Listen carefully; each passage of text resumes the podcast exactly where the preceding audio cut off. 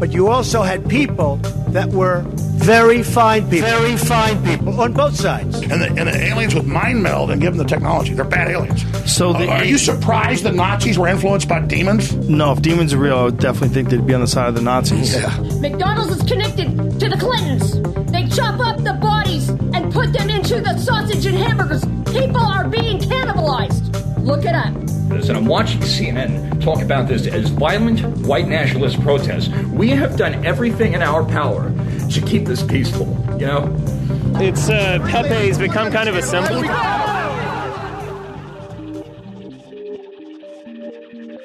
Welcome to Yeah Nah Pasaran, a show about fascism and its gravediggers. I'm Cam Smith. And I'm Andy Fleming. And joining us today is Max Kaiser, one of the people involved in Jews Against Fascism. Thanks very much for joining us, Max. Yeah, thanks for having me. I was wondering, maybe you could tell us, just to start off with, a little bit about Jews Against Fascism, although not too little a bit, because obviously quite a lot of it's in the name. Uh, so maybe like a medium bit about it.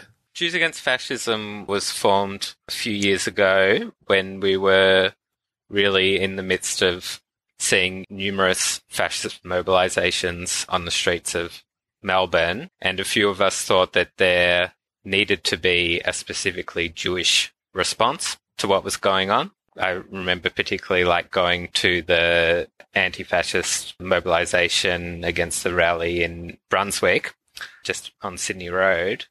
And we were basically faced with the prospect of having, unless there was a counter mobilization, of having Nazis walk down the streets of Sydney Road and, you know, chanting racist and um, fascist slogans.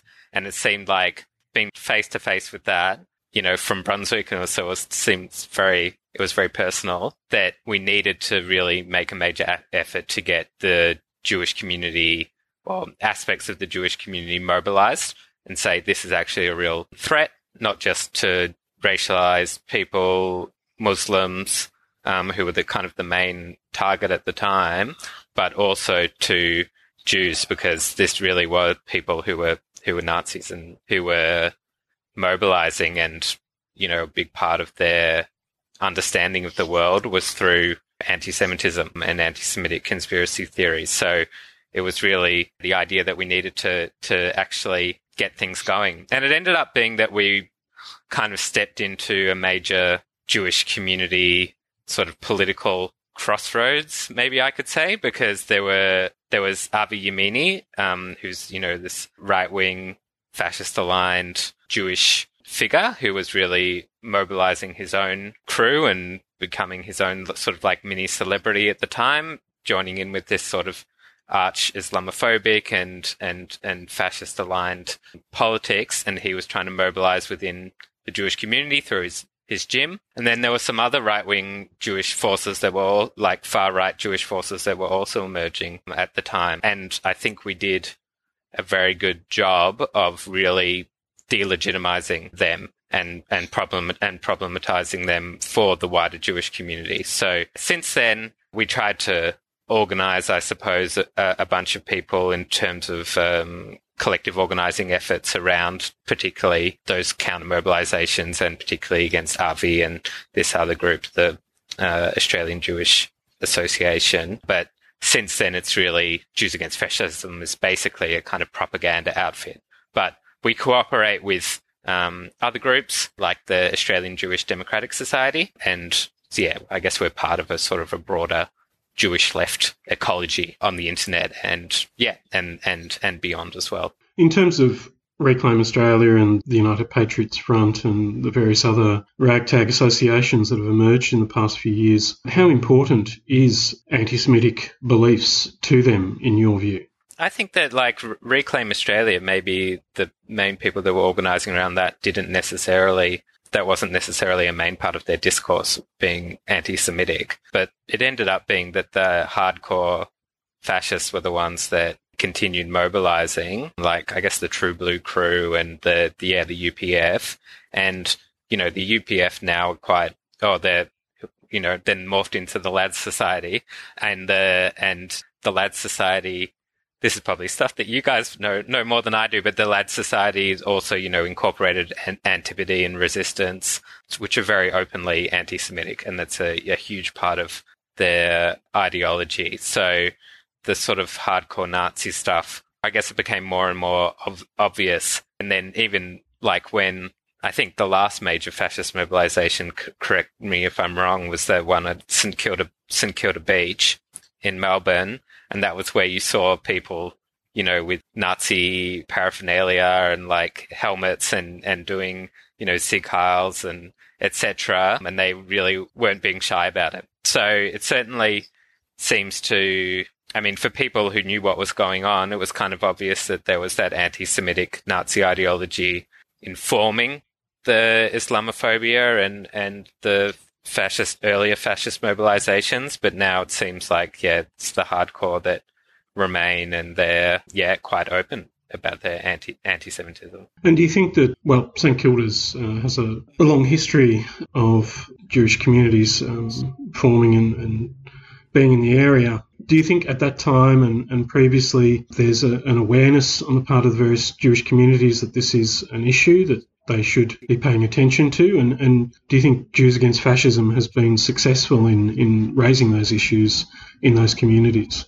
Yeah, I think so. I think now it's like, I mean, particularly sort of 2016 onwards when global, it became obvious that there was a global rise of the far right, that you did have sort of mainstream Jewish community institutions and people like Dvir Abramovich, the head of the Anti-Defamation League, um, good friend of Jews Against Fascism, that eh, you know coming out coming out at least rhetorically quite strongly against the the rise of the far right, and I definitely think that yeah, Jews Against Fascism played a, a big role in raising that in Australia and saying you know this is a real threat that we need to pay attention to as Jews. And you've made reference to the Anti-Defamation Commission.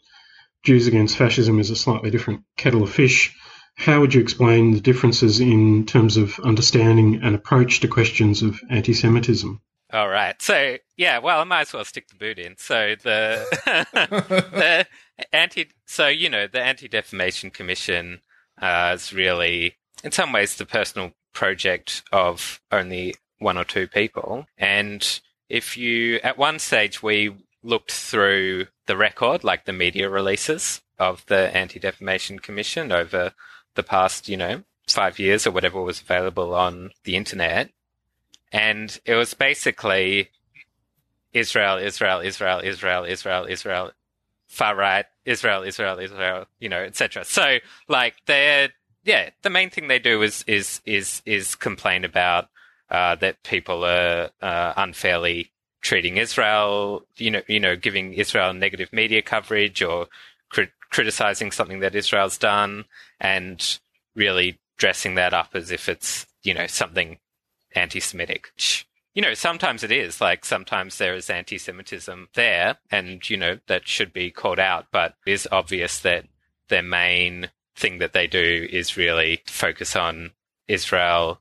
And that is really the main thing that's become kind of like, I suppose, hegemonic in terms of Jewish discourse in Australia, at least, when talking about anti-Semitism, is that it's normally related to to Israel over the last sort of 10 to 20 years. So, yeah, I think having a focus on fascist groups and being critical of the government, being critical of the Liberal Party, being critical of things that are happening in Australia that aren't to do with Israel is definitely something that Jews Against Fascism does and takes on. So, you know, I guess we have an understanding of anti Semitism as being related to wider issues of racism and colonialism.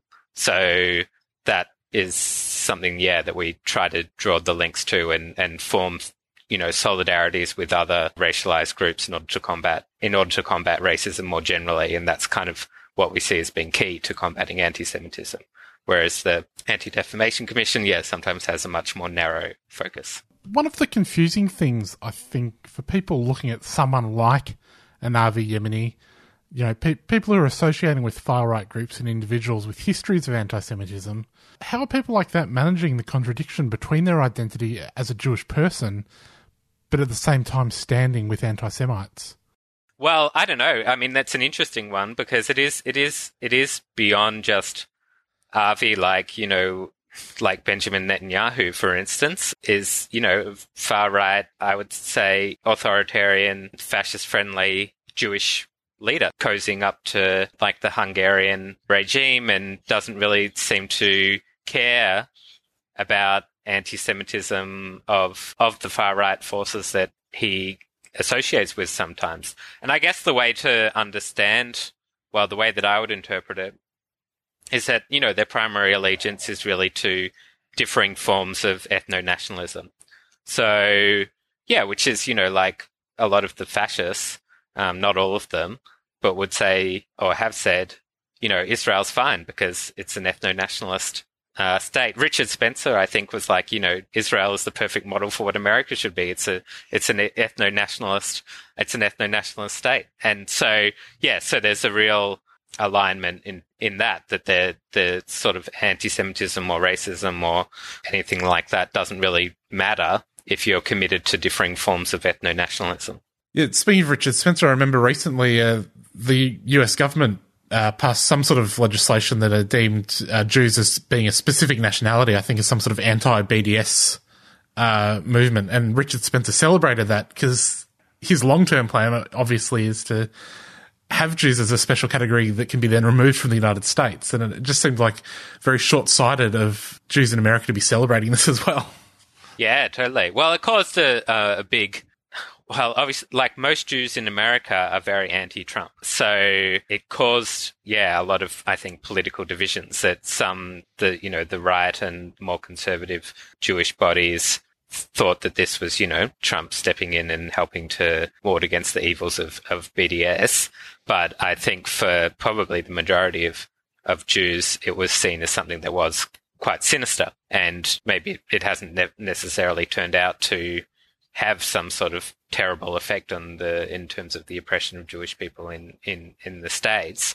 But it was certainly like a, a big wake up call, I think, for a lot of Jews in in the United States that if Trump is willing to completely demonize Muslims and migrants and a very explicit way, that people were worried that you know this could be a step down the path of yeah, precisely. Yeah, changing things for, for Jews as well in the States. You are listening to 3CR 855 AM, 3cr.org.au and 3CR Digital on your DAB radio. We are talking to Max Kaiser about Jews against fascism. You've also done some research into the history of Jewish anti-fascism in Australia. I was could you tell us a little bit about uh, what you found? Yeah, so my PhD thesis is on the history of Jewish anti fascism in Australia. So, particularly looking at the 40s and 50s. So, basically, I was focusing on a group called the Jewish Council to Combat Fascism and Anti Semitism and some of their associated groups and circles and, and publications.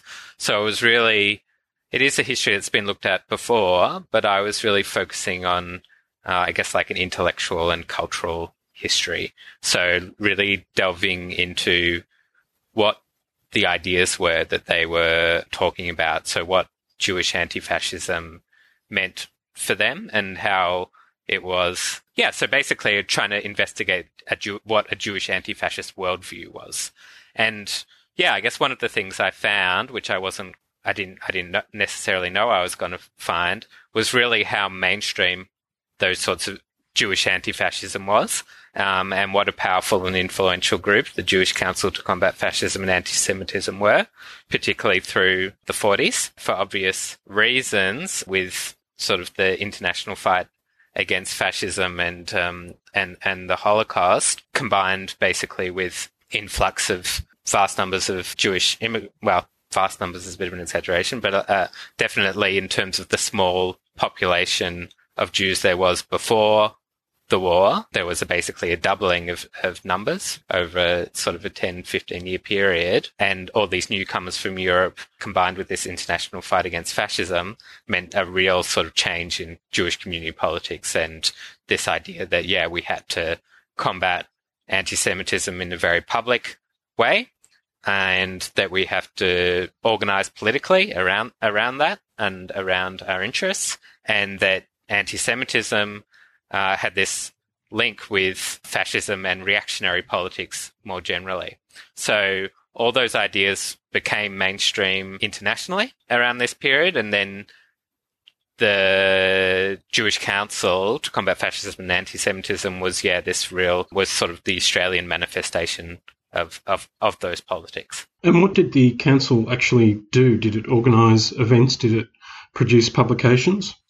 Yeah, yeah. So it was very active in terms of, yeah, organizing community events, organizing speakers, sometimes organizing rallies and public demonstrations. There was monitoring of fascist activity, um, which like was a, and anti-Semitic activity more generally. So, you know, if someone was called names on the, uh, on the street or by their boss or something like that, then that would be something that the Jewish Council would would step in with. But then, yeah, there was also sort of this wider political agenda, which was really, yeah, allying with the left and progressive groups and putting forward like a broader analysis. And that, yeah, that, that involved, yeah, I guess like a, a propaganda effort as well, which was through magazines, through newspapers, and also you know, going on like the ABC and and and, and providing a, a, a Jewish anti-fascist voice uh, that way as well. So yeah, there's a whole bunch of different things that the, the council was involved in. Had, you know, at its height, thousands of members and had special committees of like professional committees. So like, you know, there was the doctors committee and there was the um, lawyers committee and, you know, teachers, etc. So quite influential and, and, and powerful at, at the time. And were these groups able to draw on local traditions? or were they more inspired by and informed by this new wave of migration? In other words, what were the kind of cultural, political reference points for anti fascist Jews in, in places like Melbourne in the 40s and 50s? Yeah, I think it's fair to say that it was fairly that it was influenced by pretty heavily by what was going on internationally. But you know, so sometimes people tell the the history of this period as like as like there were the Anglo Jews, the Jews of British background, and they were all conservative and they were all into assimilation, and then you know the the German and Austrian Jews came and the Jews from Poland etc came and they were the the radicals. I don't really like, and they were, you know, tried to change this idea. I don't really take that sort of angle because basically the Jewish Council against Fascism and Anti-Semitism was really a mix. You did have Anglo-Jews and you did have German and Austrian Jews and you did have Polish Jews. So it was a mix of people, but it was the politics that that really changed. And I think that, yeah, you can't really look past what was going on in Europe and I guess in sort of the left more generally. So I kind of trace a lot of these ideas from the Jewish Anti-Fascist Council, which was in the in the Soviet Union, and was kind of this major Jewish coordinating and propaganda and information collecting and it's a very important body within the history of the Soviet Union, which, you know, basically all the the members were either killed or arrested and sent to the gulag eventually by Stalin. But before that, during the war and just afterwards, they were really trying to convey, trying to push forward this idea that, you know, Jews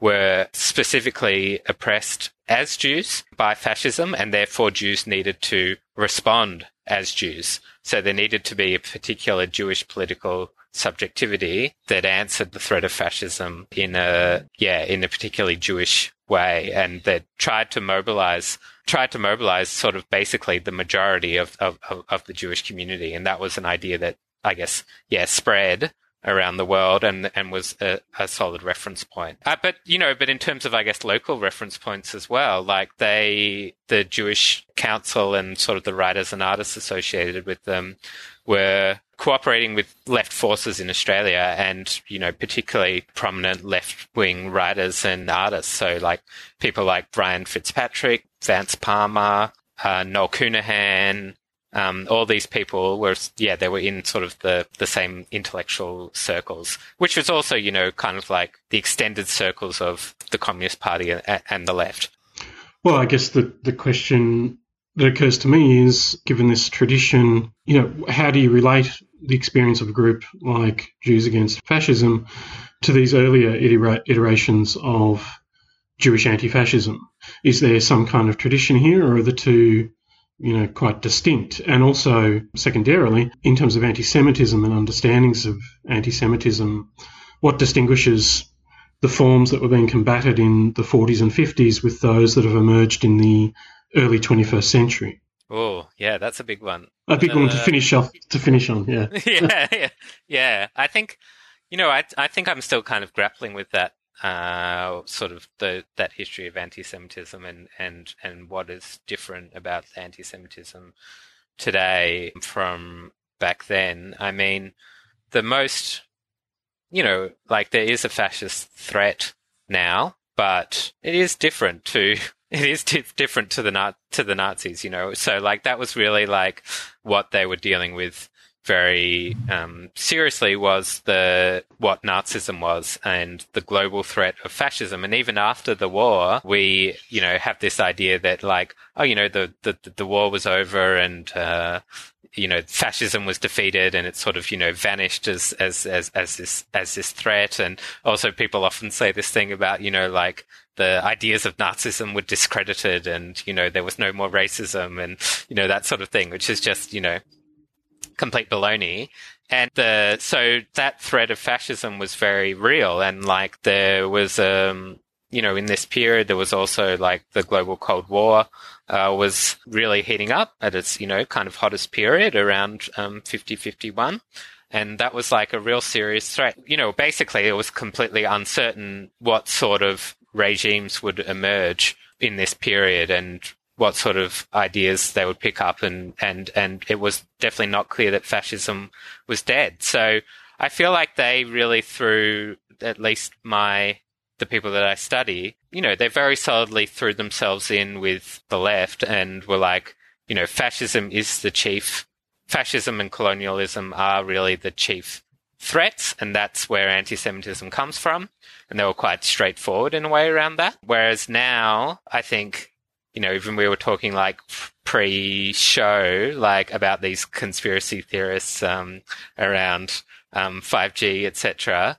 Like, you know, they're picking up on anti-Semitic ideas and like, you know, they're being, sometimes they're being fed it by, by fascists, but like there is, yeah, anti-Semitism. I don't think we can have the same analysis that, you know, the only place that anti-Semitism comes from is, is from fascists. And that's the only thing we need to watch out for is, is, uh, you know, those very openly like Nazi or reactionary groupings, because I don't think that that, is really, yeah, at least right now, how anti-Semitism is sort of traveling and circulating. It's a little bit more complicated than that. But, but yeah, but having said that, you know, the, the follow through, the follow through and the thing that I think we take and from the Jewish Council is relating anti-Semitism to those wider issues of racism and colonialism, having a wider political analysis, and also seeing that yeah, Jews specifically need to have a, a, a voice um, to speak up against anti-Semitism and racism, and those are yeah, those are exactly the same sorts of things that they were talking about uh, back in in the 40s and 50s.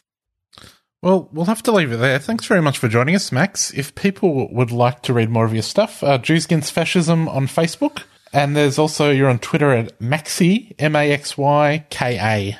Yeah, give me a follow. Very interesting stuff, as always, Andy. Mm-hmm. This show is uh, available as a podcast at 3cr.org.au slash yeah nah pasaran, and don't be afraid to drop us a like as well on Facebook at yeah nah pasaran. Global Intifada is up next. We'll catch you next week. See you later.